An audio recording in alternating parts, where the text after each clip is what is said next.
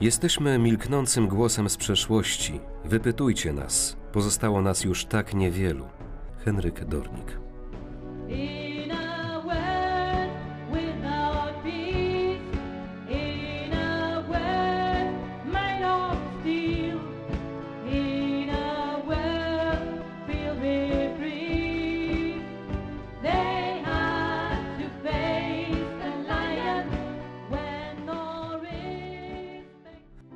Moim pragnieniem jest utrwalić to wyznanie prawdy, odgrzebane z dawnych popiołów historii, aby choć w pewnej mierze mogło przyczynić się do lepszego zrozumienia postawy świadków Jehowy, którzy byli gotowi zapłacić najwyższą cenę swego życia i okazać miłość do Boga oraz do bliźnich.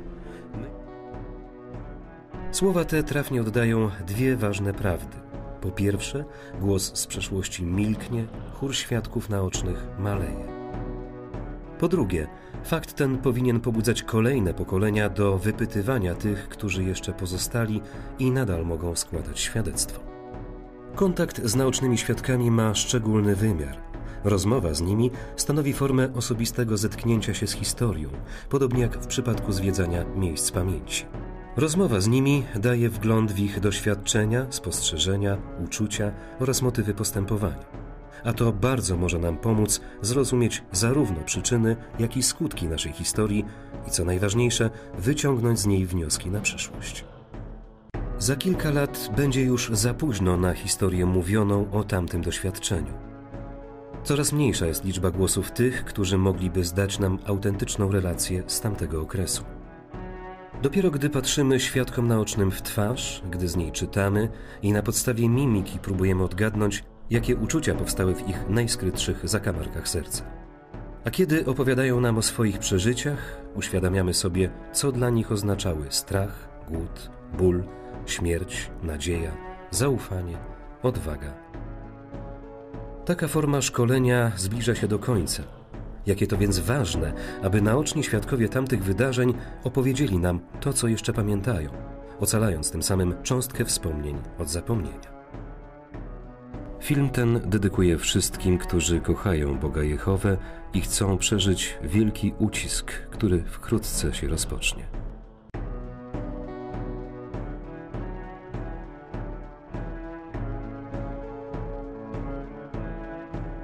Wytrwałem dzięki miłości Bożej. Henryk Dornik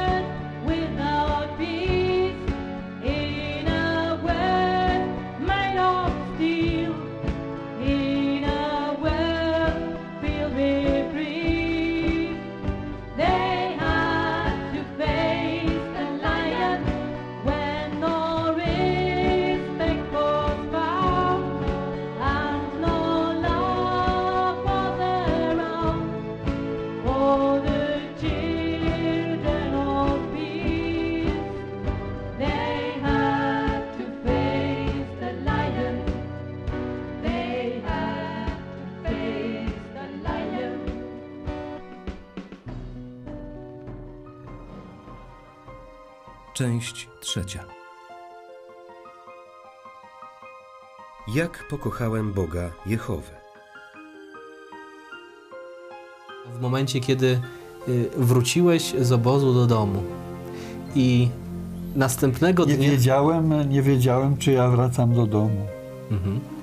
bo nie wiedziałem, czy żyją. Prawda? Ja wracałem, nie wiedziałem, czy ojciec żyje, czy matka żyje, czy brat mój żyje, czy siostry żyją. I ja w takim wielkim napięciu wracałem, a wszyscy byli w domu, choć już byłem spisany na straty, bo naoczny świadek przyszedł do moich rodziców powiedzieć, że był naocznym świadkiem mojej śmierci. Wspomnienia. Powrót do domu.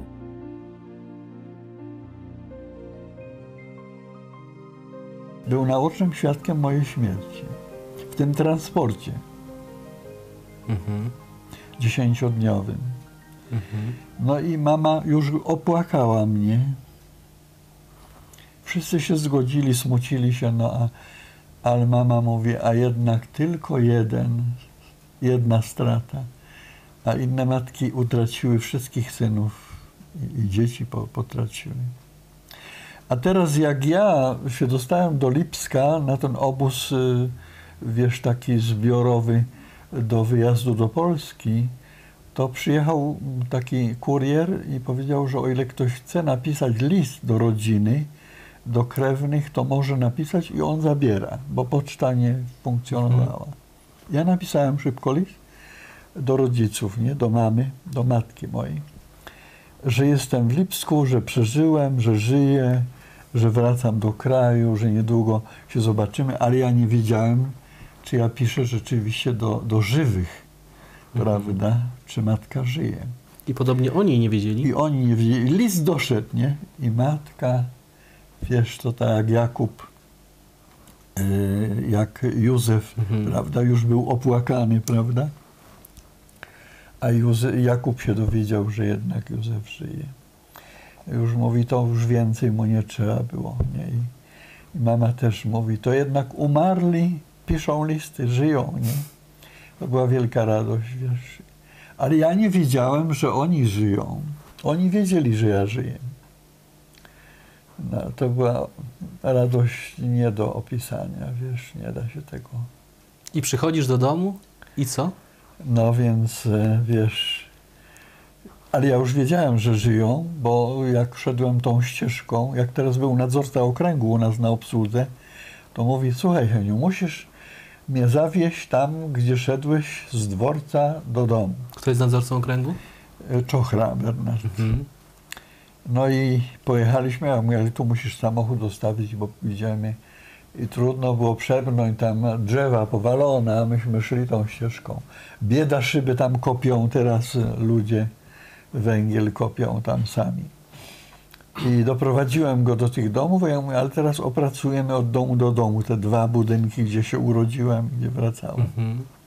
Czyli to jest gdzieś tutaj w pobliżu, bo znajdujemy się dzisiaj w Rudzie Tak, Śląskiej, niedaleko. w Twoim rodzinnym domu. No i tam wróciłem, ale jak szedłem tą ulicą Achtelika, to orszak kobiet szedł do kościoła, nie? I oni teraz widzą mnie, poznają mnie, nie? No i mówi, a tam już mama na ciebie czeka, nie? No to wiedziałem, że mama żyje. A wszyscy już są w domu, ojciec i siostry, twojej brat. A ja ci mówię, wszystko pękło we mnie, wewnątrz. Nie mogłem mówić nic. Ja mówię, no to tak, Jakub mówił, to mój syn żyje, Józef, no to się ucieszył. No.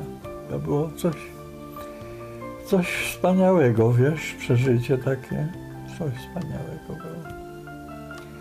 No a radość mojej mamy była ogromna. A mama najwięcej przeżyła, bo bo jej zabrano dzieci? A matka, wiesz, przeżywa to na swój sposób, tego my jako mężczyźni nie możemy odczuć ani określić. No ale Jehowa nas wynagrodził za to wszystko, a mnie szczególnie wynagrodził przywilejami służby pełnoczasowej, którą się mogłem cieszyć i w domu Betel 18 lat prawie. No cóż jeszcze więcej mogę pragnąć, nie?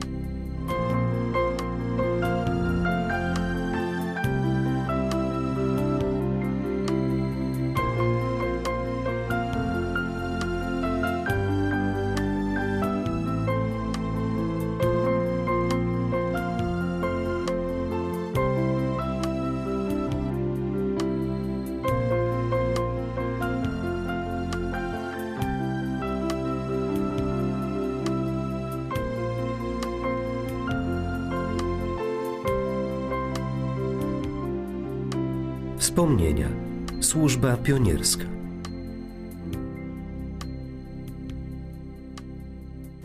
Ale ta twoja miłość do Jehowy y, jest widoczna w tym, co zrobiłeś y, w kolejnych dniach. Bo y, można tutaj przeczytać, że co prawda nie odzyskałem jeszcze w pełni zdrowia i sił, niemniej codziennie głoszenie prawd biblijnych Tak. pokrzepiało mnie i sprawiało mi wielką radość. Pracowaliśmy od rana do wieczora, często po 10 Słuchaj, godzin dziennie. Ja ci mówię, jako pionier specjalny miałem kwantum 200 godzin, nie?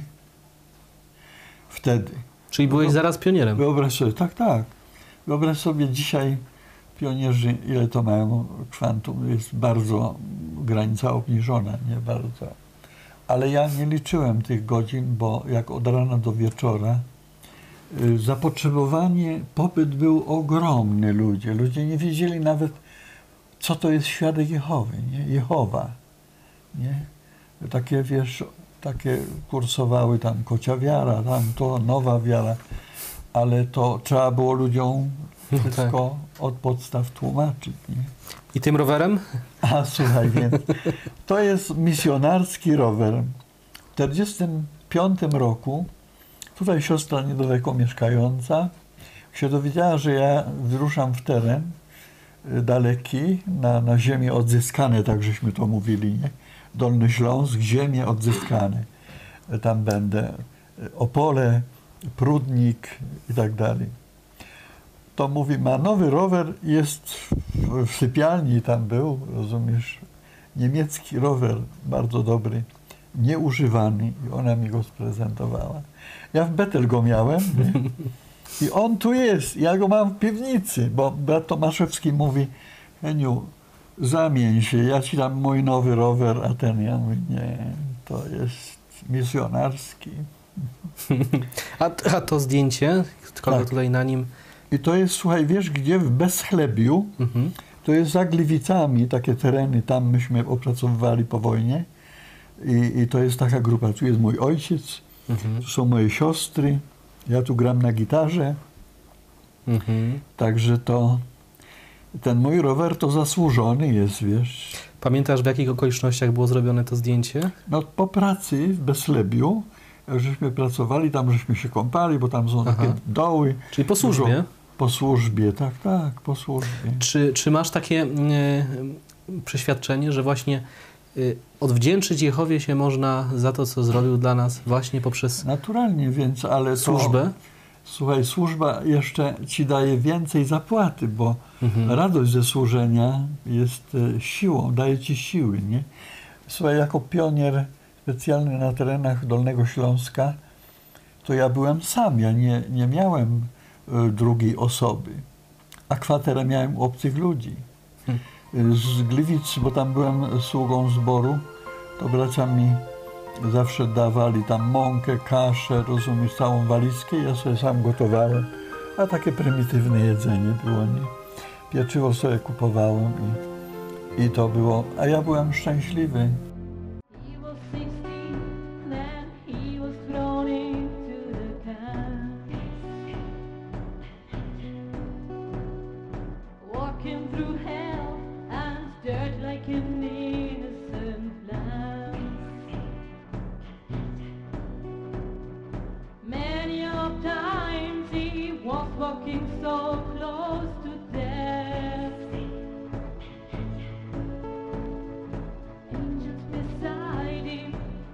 His heart he kept the faith.